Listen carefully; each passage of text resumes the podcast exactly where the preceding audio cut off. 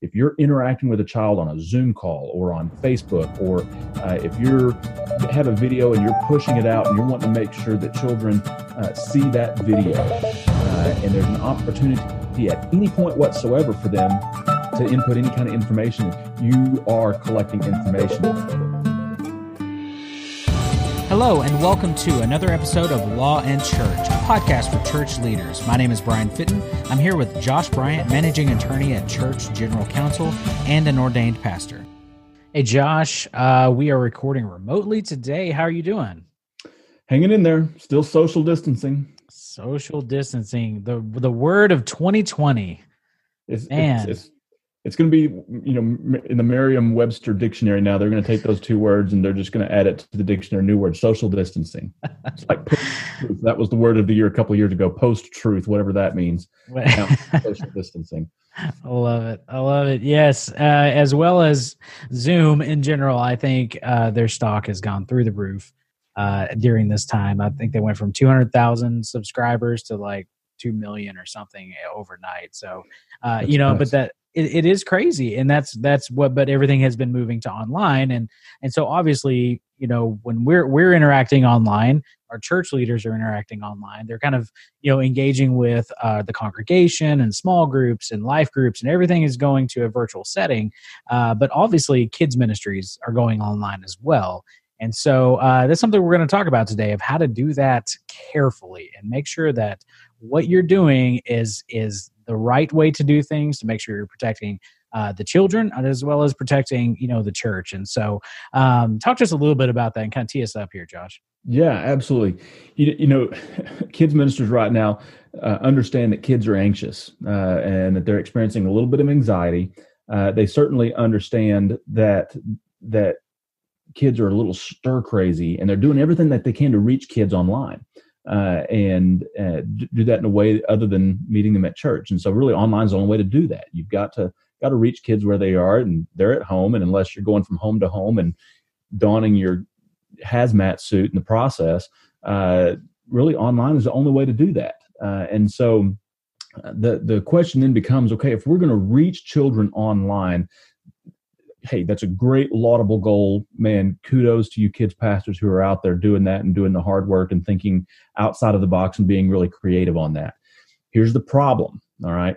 The problem is that when you do that, there are federal laws that automatically come into play that are so much more uh, robust and require so much more of you uh, as what the law would call an operator. You're operating an online uh, forum through which children are communicating and through which you're interacting with kids uh, under the age of 13. 13 is the magic age, but I'm going to go ahead and, and say you really need to extend this on up to 18. If you're interacting with even a teenager online, you've got to be very, very, very careful about how you do that and what information you're collecting uh, online. So that's really where we're what we're going to talk about. This is the the Children's Online Privacy Protection Act, or COPPA, uh, that that we're focusing on. And so um, that's what we're going to talk about today. How can we interact with kids online carefully uh, and in compliance with COPPA with this federal law? Absolutely, yeah. And I, I, you know, moving into even just one of our first points here, um, you know, a lot of church leaders don't even know what information they are gathering on these kids. Um, you know, how do we know what what information is actually being collected when we're interacting with kids online? Yeah, you know, and I think church leaders know that they're collecting information. They just don't know that it's so important uh, that they're collecting yeah. that information. Yeah. Uh, you know, church leaders are, and especially kids leaders and kids ministry leaders are, are maybe just going online. Hey, we're going to have a Facebook Live. Uh, chat with me online, uh, and you can ask me a question. I'll answer it, or watch this and uh, type your name below, and you might be able to win a a uh, I don't know a gift card, dozen cookies, or a gift card. Yeah, yeah exactly, something to that that degree. Uh, they're collecting information, and that information is specifically defined by uh, the communication statutes, uh, the, the federal communication statutes, Title 15 for any any law nerds out there like me. It's in Title 15, Chapter 65. So, uh, anyway, so we've got to be very careful about how we do that, knowing that, listen, if you are interacting with somebody online uh, and it's a child, and that child's name is on your screen, you have collected information. Okay. If you are asking a child to sign up for something online, you have just collected information from a child. Anything that you do that is specifically targeted towards a child automatically invokes these laws. Okay. So we have to be very careful in order to do that. So, absolutely, you are collecting information. If you're interacting with a child on a Zoom call or on Facebook, or uh, if you're have a video and you're pushing it out and you're wanting to make sure that children uh, see that video uh, and there's an opportunity at any point whatsoever for them to input any kind of information you are collecting information. You may not even know that you're collecting information. If you set up a zoom call chances are that you know you're going to send out an invite to this zoom and that's going to set set up a situation where they can now set up an account well, you may have access to that information through your own Zoom account or through your own Skype account or Google Meet or whatever. So if you have access to that kind of information, name, date of birth, address, email address, anything like that that's tied to a child, COPPA comes into play. All right. And we've got to make sure that we are uh, taking that information that we and, and we're doing the appropriate things with it to make sure we're complying with this law because the fines are hefty all right. The Federal Trade Commission is the one who enforces this law. And these are big, big, big fines that come out. And so we've got to make sure we're doing this right. Absolutely. Absolutely. So uh, we talk about this. I mean, what are kind of the low hanging fruit when it comes to COPPA? Yeah. So the best thing you can do, okay, a lot, a lot of churches, the way they're interacting with kids right now online during the pandemic is through either Facebook Live or they're setting up Zoom or Skype or Google Meets. Okay. All that stuff is great. If you're doing it on a social media platform, the best thing you can do is delete it when you don't need it anymore. Okay. That's one of the things COPPA requires. When you gather information from a child and you no longer need that information, the law requires you to d- delete it, to just destroy that information. Okay. So if you're interacting with kids on a Facebook Live post, okay, and they're on there and they're typing back to you, or uh, you invite them to come on with you uh, on the on the video or whatnot on on Facebook, leave it up for a week or two that's fine then delete the post okay you don't need to leave it up there because you don't need it anymore okay yeah. delete that post you don't need that information okay if there's a video out there and you're interacting with kids and a kid comes up and says hey this is johnny and i'm here with susie and and and jimmy and we're um, and my brother and sister, and, and, here's how we're coping spiritually with the pandemic. Okay, well, you've got their name on that video now, and it's out on a social media platform. So have it out there for a couple of weeks that's fine and then delete it. Take it take it down. That's probably the most low hanging thing you can do is once those videos are over maybe you use them and reuse them for a couple of weeks get rid of them. You just don't need that information anymore. That's probably the best thing that you can possibly do. Um, you also need to make sure that you have a good privacy policy and we're going to have one of these uh, on the Law and Church website. Make sure you've got a really good privacy policy parents have an absolute 100% inalienable, immutable right to know what information you have on their child and what you plan to do with it. Okay. A lot of times we don't know that we've got information on a child and we don't even know what we're going to do with it. We just have it. Mm-hmm. Okay. And so we need to make sure we've got a good privacy policy that outlines step by step here's the data that we may collect, here's the things we may do, and here's what we're going to do with that data. And if you have questions about it, here's who you call you got to make sure you have one of those privacy policies, and we'll have it up on lawandchurch.com as well. Yeah, and we've, uh, I mean, I've referenced this in the past, but I mean, we've done several episodes around privacy policies and what you need to do and where you need to keep that and who has access to that and who do they contact to to get that privacy policy if it's not readily available. And there's there's lots of resources that we've done for that. So I definitely want to direct uh, those of you listening right now back to those previous episodes because it goes into more detail with that. Um, so what are some other things really that church leaders can do to make sure that they are in compliance? Yeah, absolutely. So a couple of things. First of all, use Facebook groups. Okay. If you're going to do any kind of social media interaction with a child, use a Facebook group, not a Facebook page. All right. Now, that is effective as long as that group is private. Okay. Nobody joins that group unless you know who they are. Okay. And you have to know who the parents are. Really, they need to sign in through a parental account, or parents also need to be in the group. Use that Facebook group, and there's there's a couple of different ways uh, that that helps you. Number one, because that's a Facebook group that is private, you now have a means of verifying that the parent has given consent to whatever online activity you're doing. Okay, and that's part of COPPA is making sure that you have verified parental consent to whatever you're doing online with their child. If you don't have a means of verifying a parent's consent to what you're doing, you're in violation of COPPA. Okay, that in and of itself is a violation. That doesn't mean that that there aren't other violations that are out there that you're just not going to get caught uh, unless you ha- have this verified consent. If you don't have verified consent, you are not in compliance with COPPA, and so you've got to have a way of making sure you understand parents have the have have consented to their child interacting with uh, with the church on this uh, this level. Okay, so make sure you have a closed Facebook group. That's a great way to do that.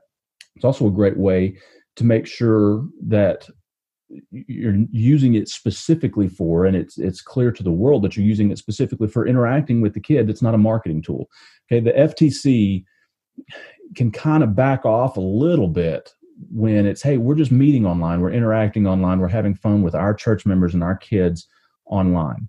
If it's seen as marketing now the ftc is going to start raising eyebrows a little bit higher and you're going to be under a little bit more scrutiny okay? And so if you use a closed facebook group where you can control who is in that group it's seen less as the church marketing or advertising hey come to our church or join our church or give to our church it's seen less as that and more of ministry and the ftc will be a lot more lenient with you on something like that. So that's one. Use your Facebook group. Uh, again, we talked about this already. Don't leave those social media interactions up forever. Take them down when you, you don't need the information that's in that anymore. Just go ahead and destroy them. That way, you know you're in compliance there. Um, we've talked about this this verified parental consent. Uh, and again, this is important because if you don't have that consent and you can't prove that you've got that consent, you're in violation of COPPA. And so what the what you need to do, the best way to go about doing this, uh, there are several different ways actually. The Facebook group is one, but if there are other ways that you're interacting with kids online, uh, maybe require a parent's email address, maybe require uh, a, a, password that you only give to parents. Uh, you, there's one password to get into this online uh, area of the website or whatnot. Uh, but only parents know that password. that way, when they put that password in, guess what? You've got verified parental consent. They put that password in. Even better, have parents create their own password or give a password to specific parents uh, so that you know, hey, this is the password that I gave to that parent. That parent put that password in. I've got their consent. Okay, so that's another good way to do it. Even if you re- require a credit card, and we're going to talk about this uh, next week when we talk about how churches can recoup expenses a little bit um, in, in, you know financially during the, the pandemic and how we can financially kind of recover uh, from from everything that's gone on. Uh, it, it's okay to say, you know what, we're going to do this event, we're going to interact with these kids online, but in order to get your parental consent, I need to charge you one dollar on a credit card. All right, that's verified parental consent because guess what? There's not a person under the age of 13 who has a credit card. So yeah. if you, if you require the use of a credit card, we're going to charge you a dollar to do this. Even if you refund that dollar later, that's fine. You just had verified parental consent. You can go back and prove that later if you need to. So there's all sorts of ways in which you can get that consent.